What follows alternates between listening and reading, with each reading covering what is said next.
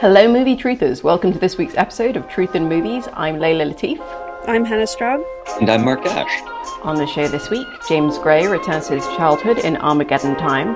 Charlotte Wells revisits a holiday with her father in Aftersun. And I caught up with the Aftersun stars Paul Mescal and Frankie Corio. Finally, for Film Club, it's James Gray's debut, crime drama Little Odessa. All coming up on Truth in Movies, a Little White Lies podcast.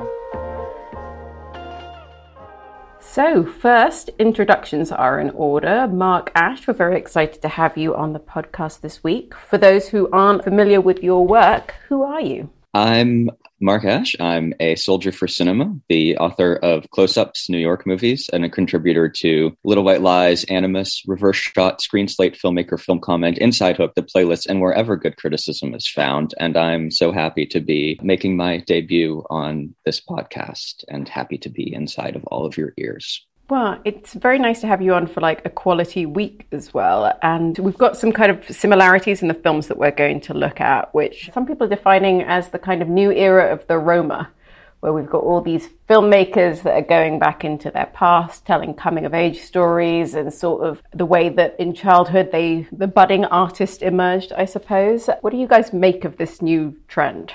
Um, I mean, I think that Belfast was a real uh, nadir for the genre, even though it was one of the kind of first that we saw. I can't remember if I did the podcast on that film, but I still harbor so much resentment. And watching The Fabelmans last week, I was just haunted by the opening shot of that film where it goes like over Belfast, modern day, and then it turns black and white as like Kenneth Branagh's remembering the past. I was just like, oh god. Thankfully, The Fabelmans I think is a much better film, but I guess it's that thing of all these, not so much Aftersun, which I think Charlotte has kind of been quite adamant that, that it's not necessarily about a real holiday. It's about kind of more the process of memory and how that works. But people like Spielberg, James Gray, Sam Mendes, they're all kind of reaching an age where maybe they're reflecting more and feeling like they've reached that point where they want to make a film that speaks more about their childhood and has that kind of specificity. I think when we're interested in the person, it works. I mean, I, I sound like I'm really sticking the knife in with Kenneth Branagh, but I, I, I did not find that film particularly interesting. And I don't know how much Empire of Light is really based on Sam Mendes as uh, childhood, but that doesn't necessarily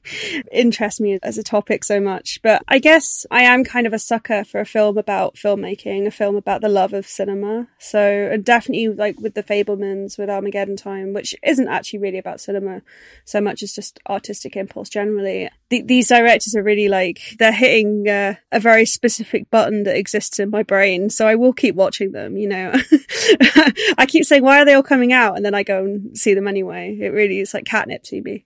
It's interesting as we're going to be looking at two films from to date the opposite ends of James Gray's career that are autobiographically informed in very different ways. That there is a sort of write what you know impulse, especially at the beginning of your career when you might not necessarily have the budgets or the sense of historical distance to do a period film that sort of reflects on a past moment in your life. And I think it's interesting that you're yeah, Belfast is an interesting counterexample to Fabelmans and Armageddon Time and even even Empire of Light in that I think that Belfast is maybe a film that takes on like a period in time and a place and a subject that's been the subject of a lot of great or and interesting art over the years and where and adds very little to that context. Whereas the other films that we're talking about even Empire of Light which is is bad is very mm-hmm. bad. It's still like is a like a very like loving, expensive looking kind of fake, but that's okay because it's a movie recreation of the Margate seafront circa 1980 and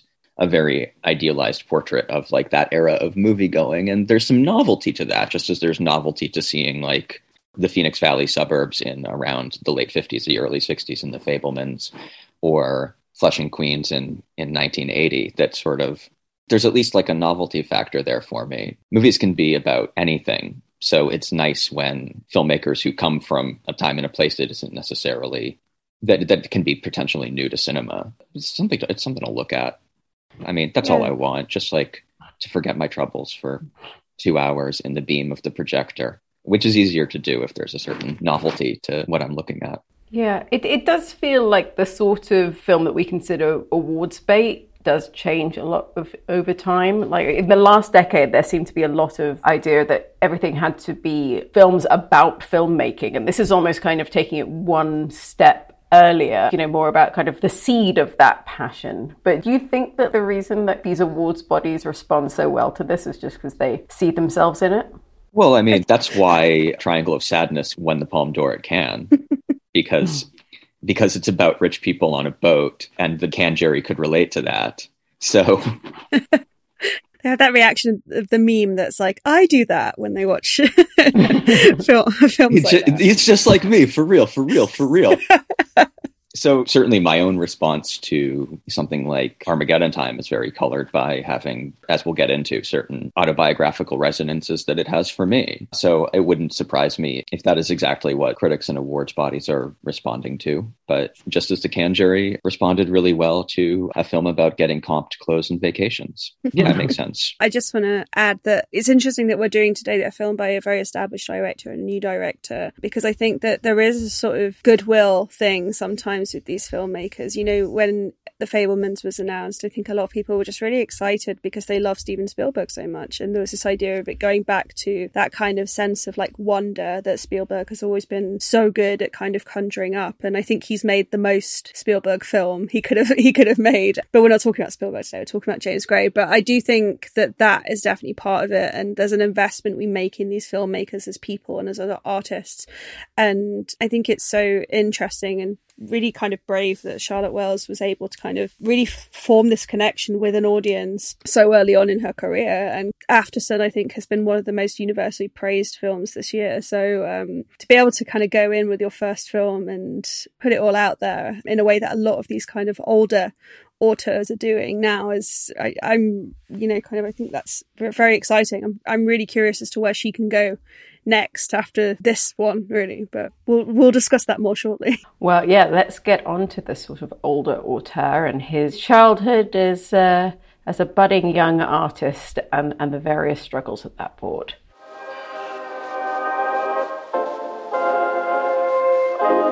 Join our community of film lovers by becoming a Little White Lies member. You'll receive exclusive perks and an insider view into the world of Little White Lies while directly supporting our independent film journalism. Search Little White Lies membership via your search engine and click through to our Steady HQ page for a detailed breakdown of the plans. Now on to the movies.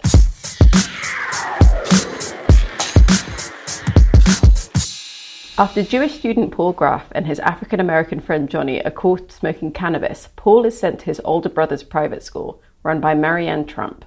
Despite facing prejudice, Paul's family do their best to try and support him. So that's a very kind of bare bones um, summary of what the film is about. But like, Hannah, what is this film really getting under the hood of when it comes to James Gray? So uh, it's a big question for a big film. The film is examining this very, very short period in James Gray's childhood. I think it's really only over the course of about four or five months when he was 11 and you know at that age where you start to a see your parents as real people and kind of understand their fallibility and their feelings more and b at that period where you kind of think you know everything and yet still have these occasional moments where you have you know you're you're kind of so naive to the world and the way the world works. And that kind of juxtaposition comes up a lot in this film this idea of like the things we cling to as children and the things that we hope and dream and the kind of way that reality sets us straight very um cruelly and very harshly a lot of the time. So it's you know James Gray is a kind of a very personal filmmaker. He puts a lot of himself and a lot of his family history into his films certainly into The Immigrant as well which was another Cannes darling. So you know this is his most kind of nakedly personal story and that it's directly based on something that happened to him as a child. And that I think is is, is kind of what makes it a difficult film because it's it's, it's difficult to criticize truth in a way, but at the same time, this film at Cannes, I had a lot of conversations around kind of, is this a white guilt film? Is this James Gray saying he's really sad about something that happened to his black friend and kind of how he felt that he couldn't do anything about it? Or is it a kind of more distanced examination of Jewish American identity and the kind of privileges that that allows the character of Paul and his family versus the kind of prejudice that they also experience. And really that kind of assimilation is like where so much of the tension in the film comes from and the kind of this idea of what you have to lose in America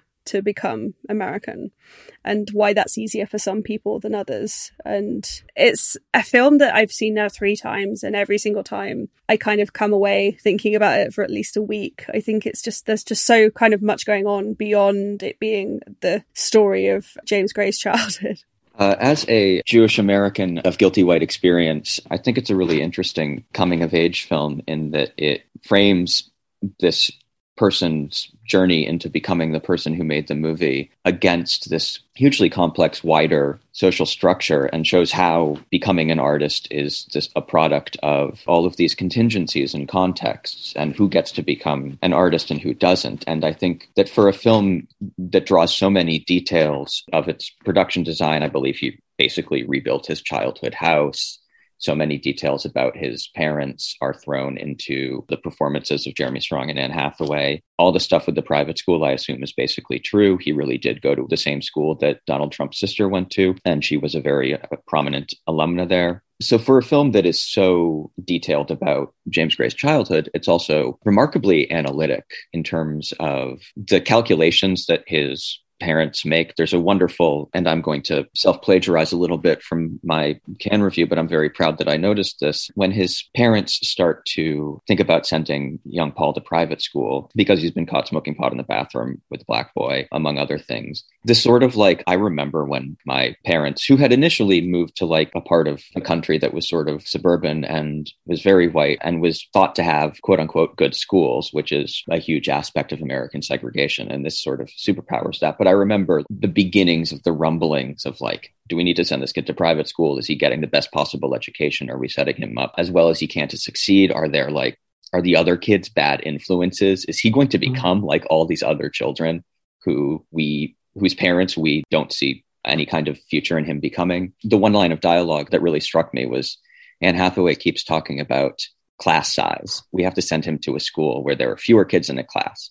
But she's really talking about the American upper middle class when she says class size.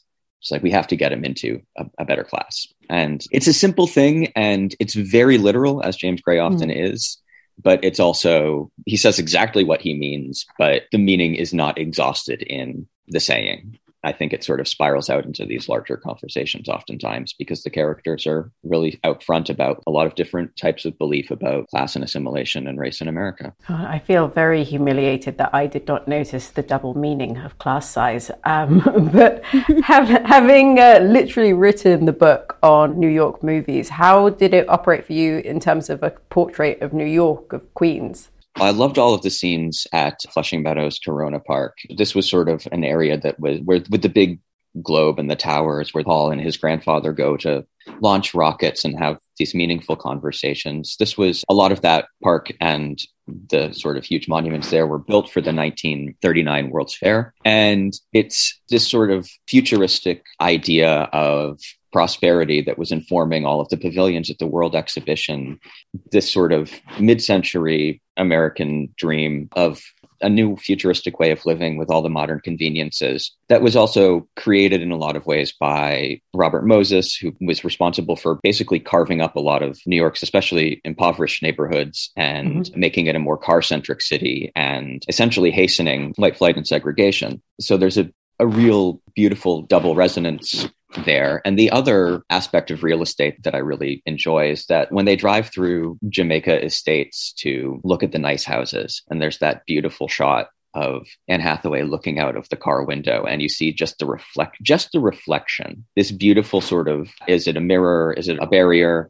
That but either way it's sort of just this shimmering mirage of a dream house on her window and she's looking out at this beautiful Jamaica Estates mock Tudor that could very well be the house that Donald Trump grew up in. She plays it really well too. She plays it sort of like dreamy and sensual and this sort of mother who's very emotionally and physically present in her child's life just sort of like slipping off into the most alarming reverie of wealth and class segregation. It's a really beautiful and a really troubling moment. Yeah, it, it, feels like so much of the Reagan era does, in hindsight, to be like patient zero of all the kind of major problems that we're currently facing. But on a slightly more pleasant note, Hannah, you went to Paris to talk to James Gray. in the I latest did. issue. Yeah, did yes. anything come up in that conversation that reframed Armageddon time for you? First of all, we'll say that James Gray is kind of maybe one of the best people I've ever had the pleasure of speaking to about their work. He's so generous as an interviewee. And so it really felt like a conversation. And sometimes it doesn't with filmmakers. Sometimes they're very much ironclad about their work and that's, that's totally fine. But Gray was very open to kind of hearing my ideas about the film and also hearing kind of pushback against things in the film, which I thought was so rare and so positive. You know, he's been in this game a long time now. He knows how it works. And I think especially considering the trouble he's had with studio studios in the past, I think he's very willing to speak his mind. I mean, people can read that conversation in the magazine. They can read the full conversation online. By the time this podcast comes out, it will be up. But something that he said that really struck me was about how this film was him kind of really reckoning with what his parents were going through when he was growing up. And the fact that he had this image of them as being a fairly well off family and he just had kind of no concept of the struggles that they were going through and the fact that they did struggled to put money on the table, uh, put food on the table, and it, that he could only go to private school because of his grandparents who had retired young and had a bit of money saved. And there was a sense of embarrassment, he said, uh, uh, that his parents couldn't afford to do these things for their children that they wanted to. And their resentment and their frustration you know, did come, like we see in the film, it kind of comes out in unexpected ways, like deciding that the problem is the class sizes or the problem is the only friend that Paul has in this film. He's the problem. He's the one that's leading Paul astray when really a lot of the things in the film, the kind of mischief they get up to is Paul instigating it. So I was really heartened to hear that he had such an investment in portraying his parents as real people, not with this kind of rose tinted glasses thing, which I think can happen when we lose someone we love. There's this idea of, you know, wanting to kind of eulogize them. And I think that Gray's parents in this film, who are so I mean, amazingly kind of recreated by Jeremy Strong and by Anne Hathaway. Um, they don't come off necessarily well, I think, uh, and I don't think that Gray paints himself in a particularly positive light. I mean, I think Paul is a little shit for a lot of the film, and I kind of love that. I think in terms of directors creating younger versions of themselves on screen this year and last year, this is definitely one of the more, I think, honest uh, portrayals so you know I, I was just so refreshed to see a director who is kind of recreating the past but in a way that felt like it was trying to get at some sort of honesty about things. And, and the honesty we kind of only really get as we get older and start to understand the world, the way the world works, and what our parents had to sacrifice or why they acted in a certain way. And I think that Gray doesn't make excuses either. It's a very stark film in a lot of ways. And I think an incredibly confronting film. I think, you know, just the kind of moments of like casual racism in his family home are very like shocking to a mod, well, probably not to a lot of people who've been through that exact experience. It won't be shocking, but I think it's, you know, he, he's not trying to kind of shy away from things and shy away from a, a difficult thing in his past, something that does need to be talked about and does deserve examination. And, and that I think is what I enjoyed so much about talking with him. He's such an an honest person, and I think this film comes from a place of wanting to be a kind of profoundly honest artist. And it's so interesting that in the film, rather than drawing things from his kind of own imagination, or, or specifically drawing things that the teacher has asked him to draw, Paul, who really wants to be an artist, is kind of recreating images, and he recreates this Kandinsky painting that he's seen, and he draws a rocket after he's had this conversation with his friend about what how much he wants to be a astronaut, how much Johnny wants to go and work for NASA. You know, this idea of like recreating images rather than kind of creating something new, I think is embedded in there as well. And something that just occurred to me when we were talking about Flushing Meadows a minute ago, I think it's really there's just these these subtle touches are what make the film for me. The fact is, you know, Johnny is going on about how much he wants to be an astronaut, how much he wants to work for NASA. And in the end, Paul's the one who gets to go to Flushing Meadows and launch the rocket with his grandpa.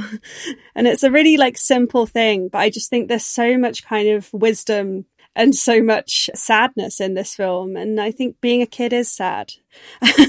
and not always sad, but I think there are so many things that now I look back and I'm like, man, that was a really like a hard time. And I don't think you necessarily realize how amazing it is to make it to adulthood when you're a kid. the world, the world is a harsh place, especially when you're little and you don't really understand it.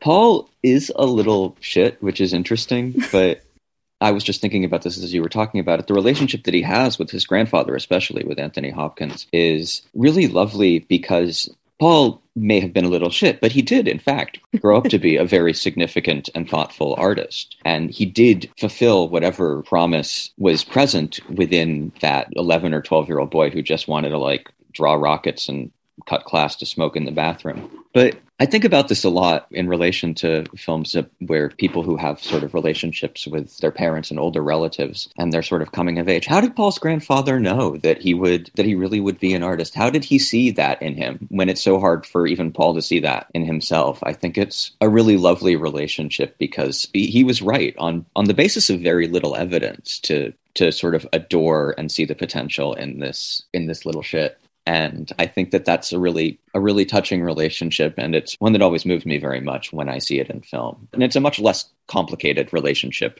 than the one that his parents have, where they have a very clear idea of what his potential is and are mostly just exasperated every day that he's not fulfilling it and will blame anyone but him. And to a certain extent, they're right. Like it's not Johnny's fault that Johnny is going to have a worse life than him. So they there is a certain amount of pragmatism and clear-headedness in their vision of the world and its limited opportunities and the way in which the people you have to step over to become the person you were actually meant to be, which is a really ambivalent message for the film to have. And I think one that Gray gets at really well. Yeah, it's strange. Of all the kind of films that we mentioned previously, this one definitely leaves on the darkest note, even with the knowledge of sort of this wonderful directing career that theoretically this young protagonist has ahead of him. There's a darkness in the final act, in the conclusion. It, it you know, it, it sort of doesn't sugarcoat the absolute brutality of this period of time. But yeah, we should get some scores on before we move on to another coming of age story. Mark, do you want to go first?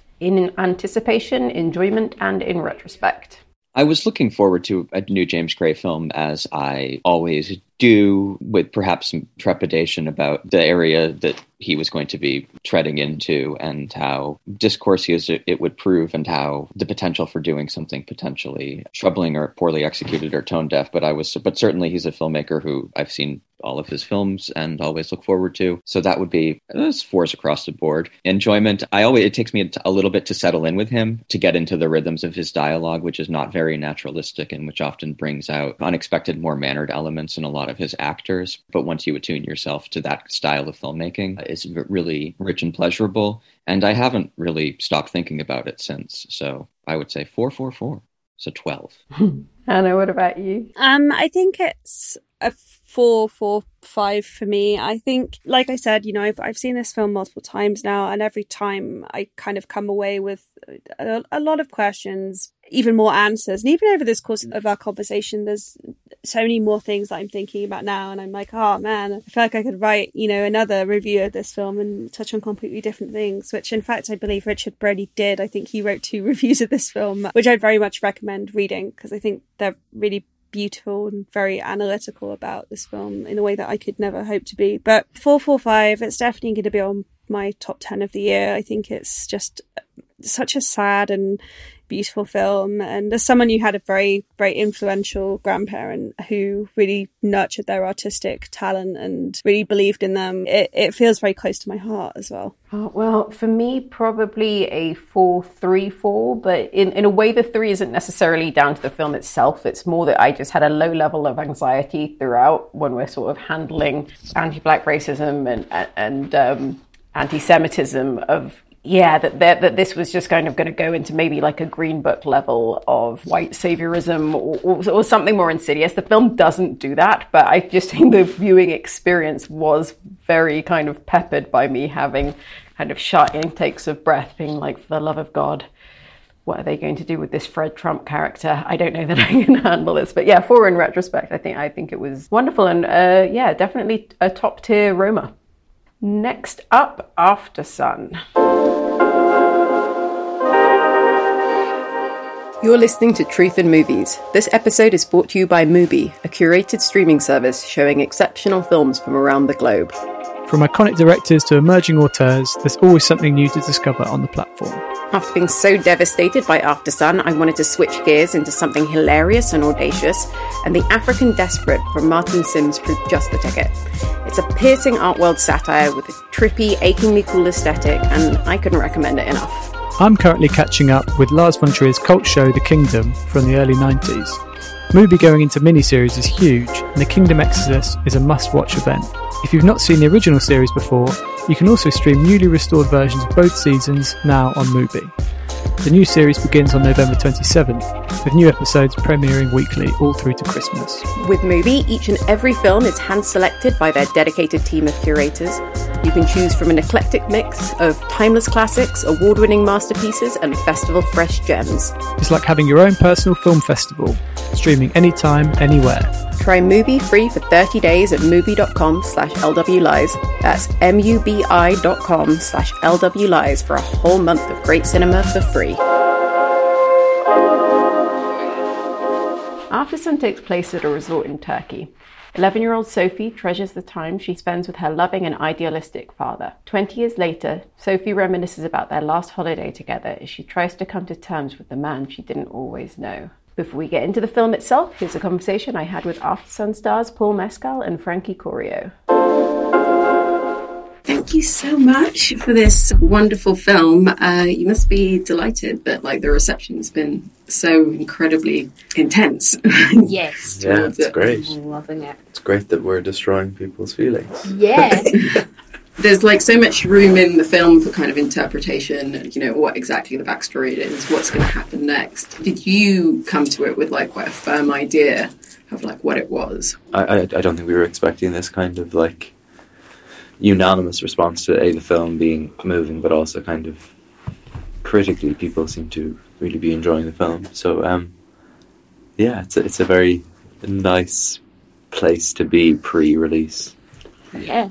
And um, when it comes to um, this story, I know that Charlotte's talked about how it's like very, very personal to her. Do you then like feel a real additional pressure to kind of like honor her experiences? I, th- I think Charlie was always very keen to.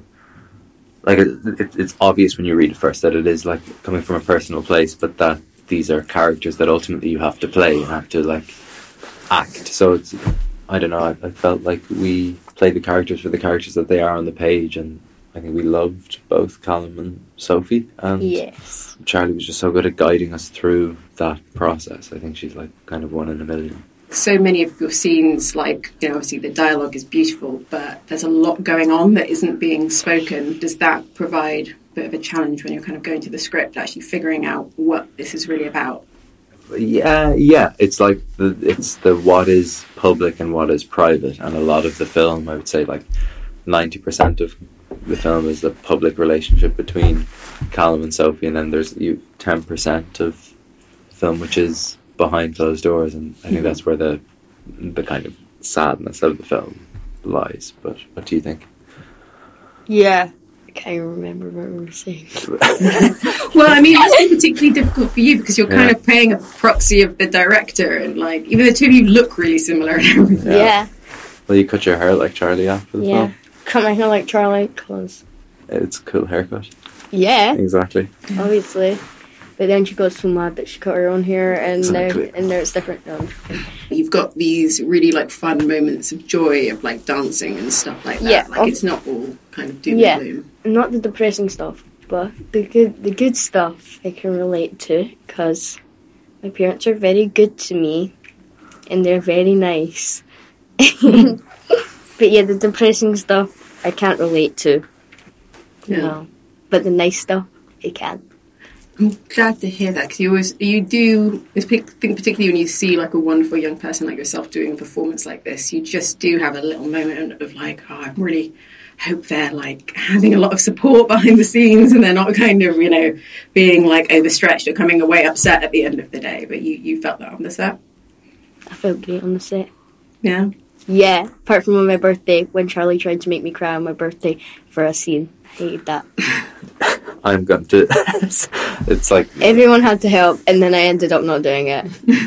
which I think is like I, I So like, professional.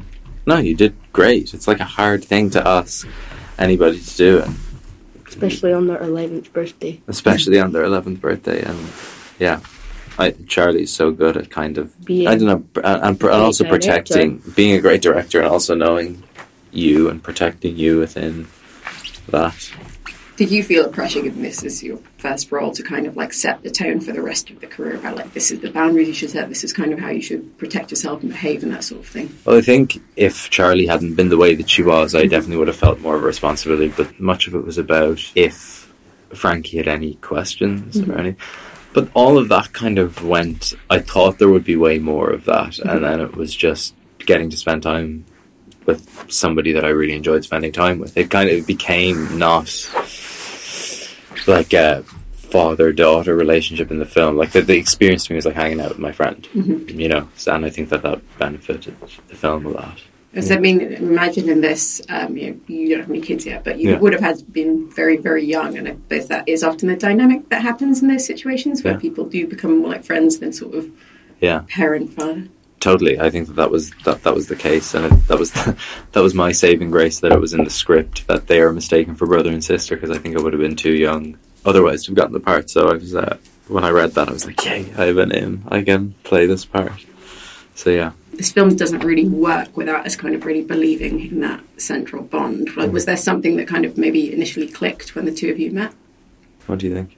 It just kind of I don't know like I don't know if it was like easy like it just felt easy. It mm-hmm. is Yes. like I think we also got to the point where We just met, and then best friends. it like clicked and also it was like we could I could talk to her and we could talk to each other like mm-hmm. when there was pressurized moment on set we could like we have to go get this done now like this has to happen and uh, Frankie was incredibly astute in terms of for it to be like her, her first film and I don't want to be speaking on her behalf but to know that like to very quickly pick up on the rhythms of like a working day mm-hmm. and know like oh we can't really like mess around here. It's got to be we've got to get it and it's important like i think you were always aware of like the importance of making the film and i think you cared about making the film which i think is the big relief when you're working with a kid that it's not just like a a holiday you know? Mm-hmm.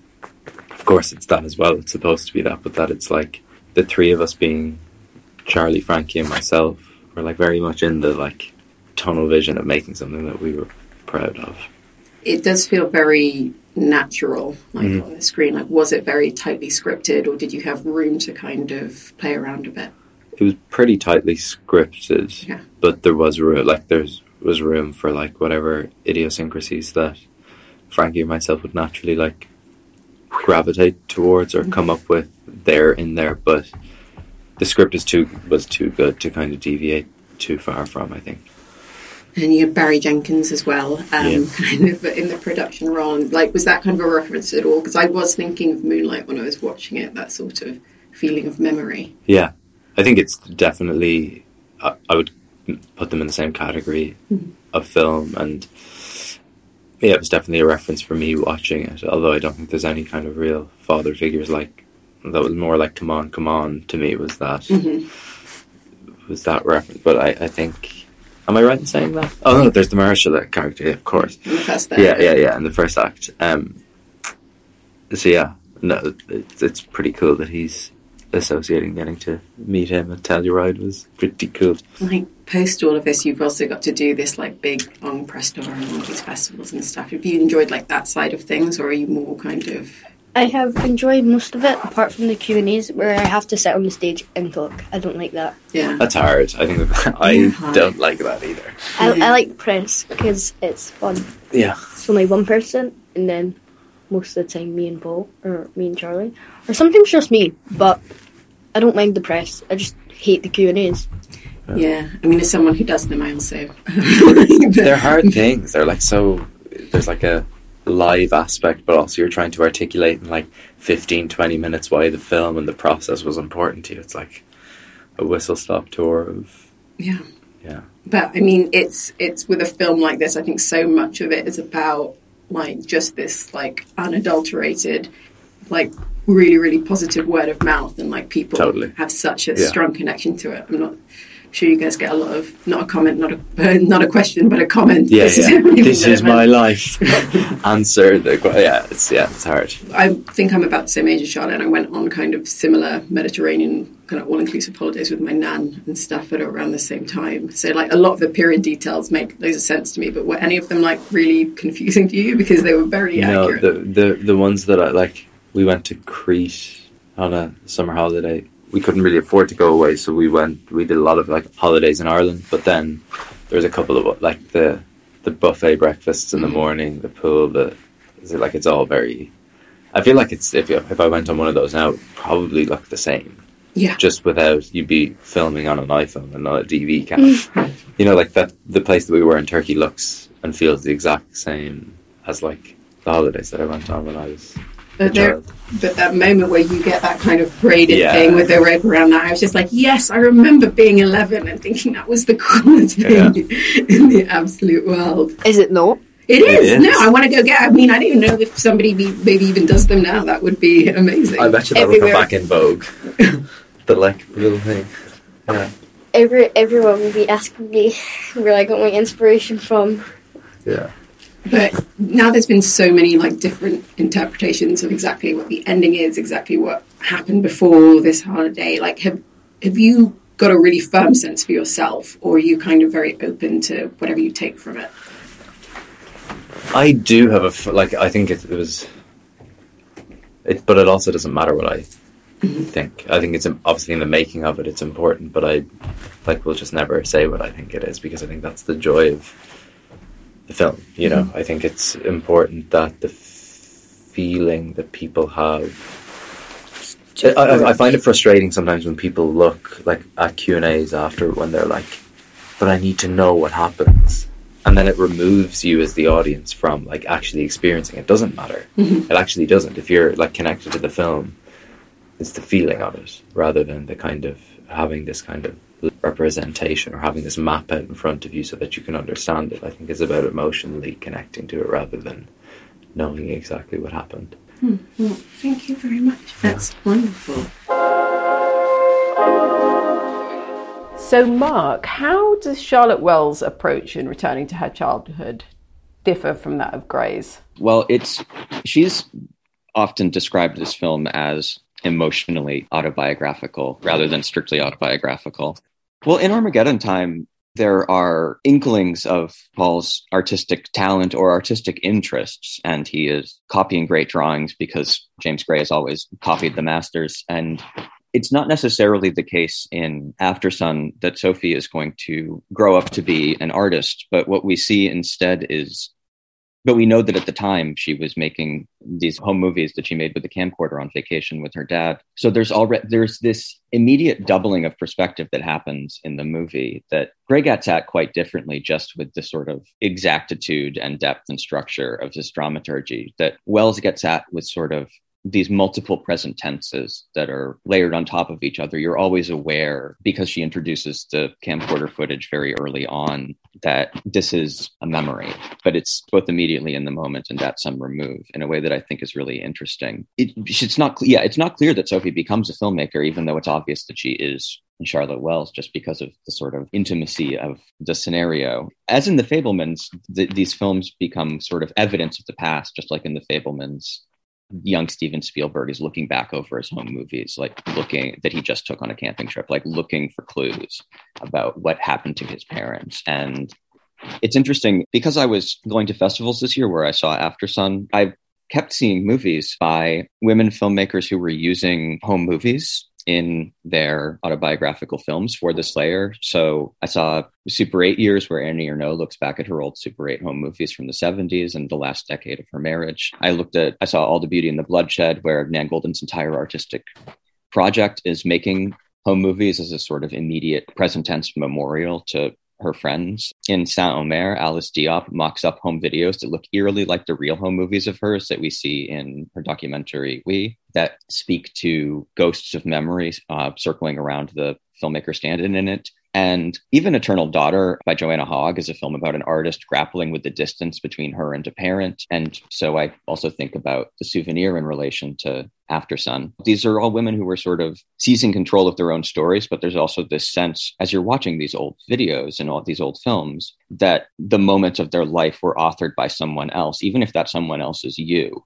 Mm-hmm. Immediately, there's a distance just in like the format, how different camcorders from the 90s and Aftersun look from a film shot in this decade. So you have this visual evidence of things remembered, misremembered, unremembered, and the past becomes simultaneously really distant and really imminent. And you see both the things that Sophie knew as a child and the things that Sophie knows as an adult, and the things that they, that she doesn't know as a child and an adult, sort of layered on top of each other. I think that's one of the things I found most interesting about it is that kind of something can be fixed in amber, like you can't change the events of the past, but you ha- can have like this continually evolving relationship to your own memory, and that comes across so beautifully. But Hannah, you've you've got a reasonably faint memory of seeing this. You saw this at Cannes when everybody was hysterically weeping um, outside the cinema, from what I hear. Yeah, no, I've seen it again since. Um, yeah, no, I, I wasn't so keen on it uh, back in Cannes. I think it was just, you know, sometimes when you're at a film festival and you're seeing this many films in a day, you can just become a bit sort of um, almost like being snowblind. You just like, you just can't really see what you're looking at properly. Um, but I do remember, yeah, everyone had such an emotional reaction to it. And then I just kind of came out and was surrounded by people just like hugging and crying and wanting to call their parents. And I was just like, cool, which makes me sound heartless. I guess a lot of the people I've spoken to who really, really love this film love it because they have that kind of deep connection to a parent and particularly dads. And I never had that. So I didn't really form the same kind of personal connection to this film. And certainly not in the way I did with Armageddon Time. But, you know, that doesn't prevent me from liking or disliking a film. Um, I just think it is interesting and worth noting that I think if you don't have that experience, maybe it can seem a little alien. But I mean, I, I definitely rewatching it, I got a sense for kind of what a remarkable film this is for a first feature. I mean, Charlotte has made shorts before, but it just comes so fully formed and so sure of itself as a film. It's very clear to me that she, you know, she knew what she wanted to do and she did it. And that i think is incredibly exciting. It's really exciting to get a, a, new filmmaking voice in the uk at a time when danny boyle is saying that the, the uk doesn't have good filmmakers uh, have one kind of like straight out the gate come out with something like this. And i was also very impressed by um, the casting. I think casting is such a um, when you see great casting, you don't always notice it. It's a very like unsung category of film craft. And Paul Mescal, I think, would have probably shot this just after or just before he shot Normal People, but certainly before Normal People came out. So, you know, he was kind of an unknown quantity at this point, and I was very impressed by him. I think he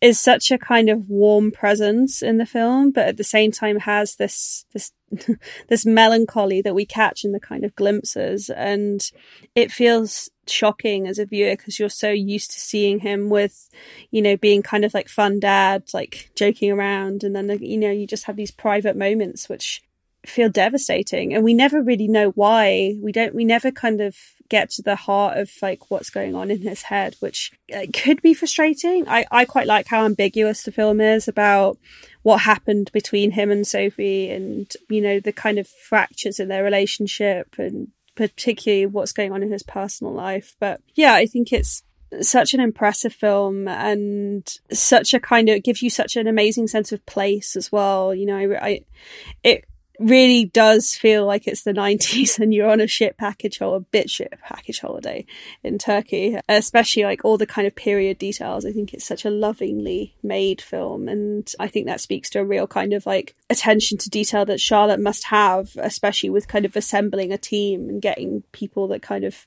know this stuff inside and out. I was really taken as as you were with how polished it is for a first film. I interviewed her earlier this fall, so I looked at a couple of her shorts, which are on Vimeo. Uh, in particular, I think the first movie she ever directed is an 11 minute student film that she made uh, while doing an MFA program at NYU that sort of convinced her that she wanted to be a filmmaker rather than a producer. Tuesday, which is about Scottish teenage girl visiting her dad's bachelor flat after school, and she's sort of moping around, but also tidying up a little bit, taking care of the place, and trying to feel close to him. And it gradually you gradually figure out that her dad is dead and this is a mourning ritual. So that was Wells sort of taking a very sort of natural first film material, which is her grief over the death of her father, who did die. Yeah, I'm not sure when, I'm not sure how old she was when her father died, but that's what she was responding to. And with Aftersun, this is sort of a second first film. It's like a second attempt at doing maybe similar relationships and similar material, but transformed in, in a more articulated way. There's a number of reasons why I think it's so polished that are maybe quite practical, which is she's in her mid 30s, so she came to filmmaking relatively late in life compared to someone like James Gray, who directed his first film when he was two years out of undergrad. Charlotte Wells is a Scottish filmmaker who went to film school at NYU, so she's very plugged into both American and British development funds and grants. Like this movie was supported by both the Sundance Institute and the British Film Institute, so there was twice as much money. and her producer is Adele Romanski, who has a Best Picture Oscar for Moonlight so this is a very experienced producer, which is why a first time director was allowed and supported in doing a period movie in a foreign country with a mostly Turkish crew. That's how she was able to scout these foreign locations and build these 90s arcades and manage this unfamiliar crew is that like these are resources that are not available to every first time feature filmmaker. And you see all of that on screen in just the confidence of the film language. It seems like a very conventional film but there's this beautiful balance to me of this very like potentially over the top sentimentality with big emotional needle drops but balanced with this very tactile elliptical hazy style where you're being in a moment that's so textured that the present tense is every bit as real as whatever flow of a personal narrative narrative is happening underneath it. And I think that that's really really lovely. And and i just also respond as i did in armageddon time to the effort to see your parents clearly which i think is a huge theme in both films. And i mean you make sense of the world i guess you make sense of the world first by making sense of your parents and then you step outward. And that's sort of the process that we're seeing in both films. Well it's a process i'm certainly going through in therapy as well. We should get some scores on this. Hannah do you want to go first in anticipation enjoyment and in retrospect I would say, oh, it's it's you know, it's really hard to convey this because obviously I had the experience of seeing it once and not thinking very much, and then seeing it again and, and liking it a lot more.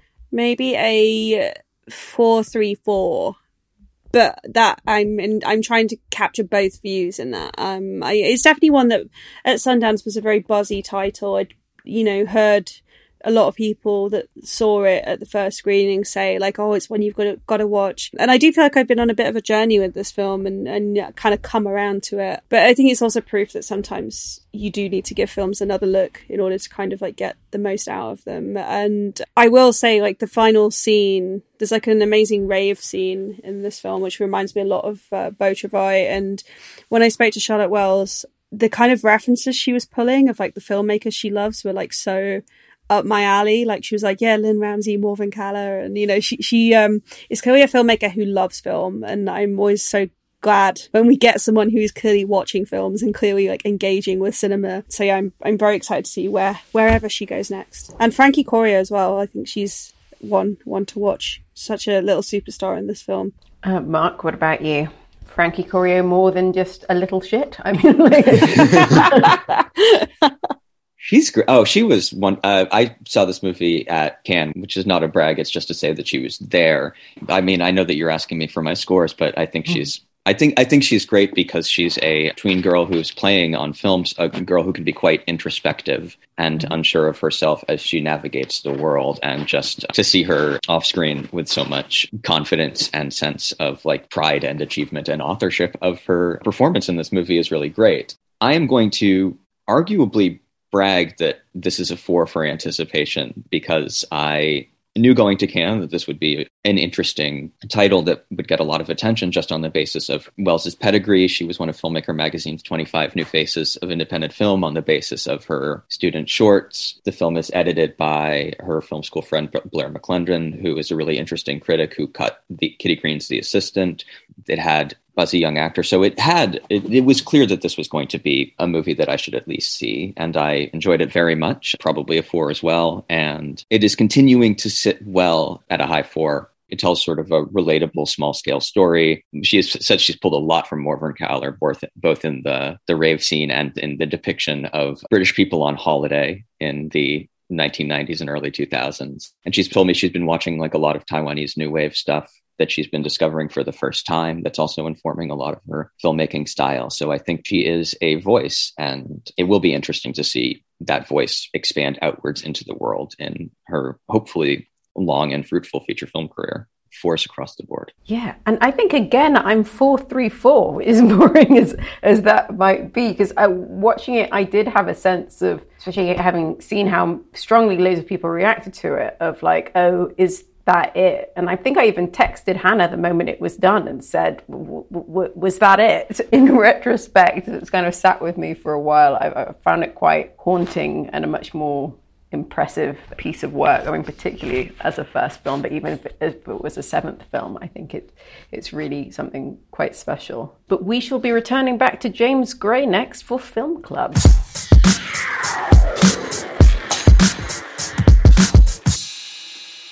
Little Odessa sees hitman Joshua return to Brighton Beach for a contract killing for the Russian mafia. His abusive father banned him from returning, but he takes up residence in a hotel, and soon everyone knows he has returned. He goes home to visit his dying mother, prepares for an assassination, and is drawn back into the criminal community he left behind. So, Hannah, got to assume you've seen Little Odessa before? Was this one of your suggestions for Film Club? I can't remember. Um, it was my suggestion, but no, I hadn't actually seen it before. Sometimes I just like to suggest a film that I've been meaning to watch for Film Club so I can tick it off and feel like I've done work. I, I, I thought it would be a good one, not only because of the James Gray, obviously, you know, debut film thing, but I'll let you in on a secret, guys. I thought this was going to be a lot more autobiographical than it actually was. I, I, I well, with a death uh, count that high, I would be quite to be very infamous if this had happened to James Gray. yeah, I don't believe that James Gray was involved in the Russian mafia. It's also a place that I happened to visit this summer with Mark, in fact. Very briefly, I didn't see very much of Little Odessa, but um, I did have some delicious Eastern European snacks and enjoyed Brighton Beach a great deal. You know, I was kind of like, oh yeah, no, let's do Little Odessa. And I watched it with my mom last night and um, she just kept like remarking on how young Tim Roth was. And and no, I mean she's completely correct. Yeah, he's very young in this film. Also kind of not trying an accent. He's just like very half-heartedly doing something, I guess, which isn't really American, isn't really a kind of amalgamation of American Russian or I mean they they talk in Yiddish actually a lot of the film because the characters are Jewish you know, it was it was an experience watching anything with my mother who does not watch movies is an experience. But yeah, man, ble- bleak film, very very bleak film, kind of unrelentingly bleak, a gangster movie about this returning prodigal son who returns to his home for a hit in Brighton Beach. And I mean, I, I don't know if tries to make amends is, is the right word, really. He's not really trying to make amends with his family, but kind of becomes embroiled with them again his abusive father and his dying mother and his poor little teenage brother who is just kind of completely lost in the world. And it's just a kind of series of progressively more sad scenes until it all comes to this like incredibly sad like ending that I think as soon as that scene begins you're like this is this is going to end incredibly badly for everyone involved. Yeah. It delivers on that promise. I want to flag before I respond to anything that you just said. I want to flag for any American uh, listeners who may be tuned in to this podcast that Little Odessa is currently available to watch for free with ads on Tubi, the People's platform, which is how I viewed it last night. So incredibly obtrusive and jarring cuts away to ads for some app with John Cena advertising for it and various prescription medications and probably the ideal way to watch this film It's interesting that you say that this doesn't seem autobiographical because obviously it's not, but at the same time, it really sort of is. Like the film opens with Tim Roth, who's this hitman, doing just walking up to a guy on a park bench and shooting him. Those are like the first three shots of the film before the credits and it's clear that it's just in there so that you know right away that you're watching a genre film because that's not where James Gray's heart is. It was how he was able to get a film financed and made in the early 90s as a 24 year old fresh out of USC film school. And Gray in his entire career has really been doing sort of a two step with genre filmmaking. He finds the crime drama as in The Yards, as in We Own the Night, as here, useful for him in so much as it's a way to explore the question of what we owe to our families and what our families owe to us. But obviously, this film is much more like Two Lovers, which is shot in the exact same area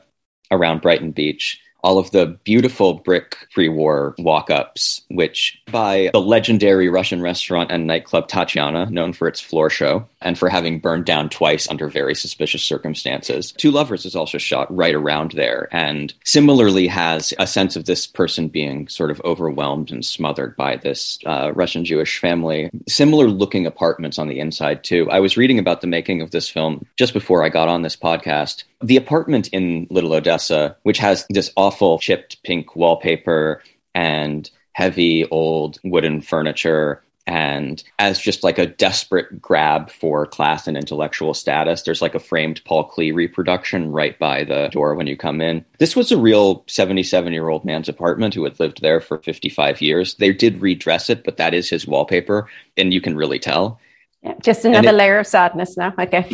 yeah. And actually, like Armageddon Time, this film was inspired by the death of a parent. James Gray's mother died of a brain tumor when he was still in his teens, when he was a freshman in college, I believe. And so the sickness of his mo- of um, Tim Roth and Eddie Furlong's mother in this movie is very responsive to that, and also the relationship that Tim Roth has with his parents is very overwhelming and Oedipal, as it is in a lot of James Gray movies. This is a movie where Vanessa Redgrave gets out of bed once. Uh, she plays a sick, dying, ailing mother, and she is lying in bed and just looking sick, no makeup, looking miserable. But she's still this incredibly powerful, like earthy, sensual, commanding presence. And she tells like Eddie Furlong, like, you're so beautiful. And there's these very intimate scenes. And there's always really powerful mothers in James Gray, Isabella Rossellini in Two Lovers, Ellen Burstyn in The Yards, Anne Hathaway in Armageddon Time. There was not one in Ad Astra.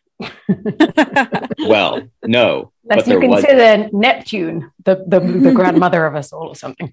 As an aside, one of my favorite line readings of the last several years is the way Tommy Lee Jones says Neptune in that movie. So there isn't a mom and Ad Astra, but there is a dad. And as in Armageddon time, he uh, beats his sons with a belt in a scene uh, that where they blocked it as he would take off the belt in preparation to hit Tim Roth, and then Tim Roth would hit him, and they blocked it. And apparently, Maximilian Schell went off script shooting that scene, hit Tim Roth with the belt, which he was not expecting, uh, which was apparently James Gray's idea. But he was like, "Don't, you can't ever tell Tim that." This is all in the New Yorker article about the making of the film. Very interesting stuff. Just twenty four year old horseshit, but um, just a little detail. The more of James Gray you see, the more autobiographical it actually kind of seems because of this encompassing, powerful family and the hold that it exerts psychologically over these characters. And Hannah, before we wrap up, watching this and now caring about Armageddon Time as much as you do, do you see that this is sort of a, a filmmaker who's matured, maybe? Yeah, I mean, definitely. Um, I think that it's really interesting reading contemporary reviews of this film. Uh, Little Odessa took a bit of a pasting. Roger Ebert said it was a film of connected scenes rather than actual narrative, which I thought was a bit harsh. Uh, but I do think it's fascinating how James Gray's whole career has basically been trying to sneak in these very personal narratives into genres where you wouldn't necessarily expect them, like these series of crime films he he made, like Ad Astra, like The Lost City of uh, Z or Z, depending where you are in the world. And he's a real hustler, as James Gray. You know, I'm so glad that he seems to kind of be on an uptick at the moment and be making more films because I think there was like six years between Little Odessa and the yards and there's even ad astra was in production for a very very long time and he still didn't get final cut on it but that's a different issue for a different podcast I'm just so grateful we have a filmmaker as kind of doggedly obsessed with his own vision as uh, James Gray seems to be. And his films often leave me feeling incredibly depressed. Like Ad Astra, very much some vibes. The Yard's very depressing film. The Immigrant, very depressing film. But uh, I kind of, you know, I love that. I need that kind of nourishment. And when you meet him, he's such a lovely, soft spoken man who, by his own admission, has a very bad temper. He said that to me when he came in. I was just like, great way to start an interview. But yeah, no, I, I definitely think this is more than kind of a curio. And if you, like me, grew up watching American History X way too young and having a huge crush on Edward Furlong. Great Edward Furlong actually in this film as well, which we've not even not even touched on. Him and Tim Roth, I think, have this kind of very um watchable chemistry together on screen. And there's just a, there's a lovely moment where Joshua's ex girlfriend is kind of asking Ruben, like, "Oh, where's your big brother?" And he turns to her and he's like, "Do you like movies?"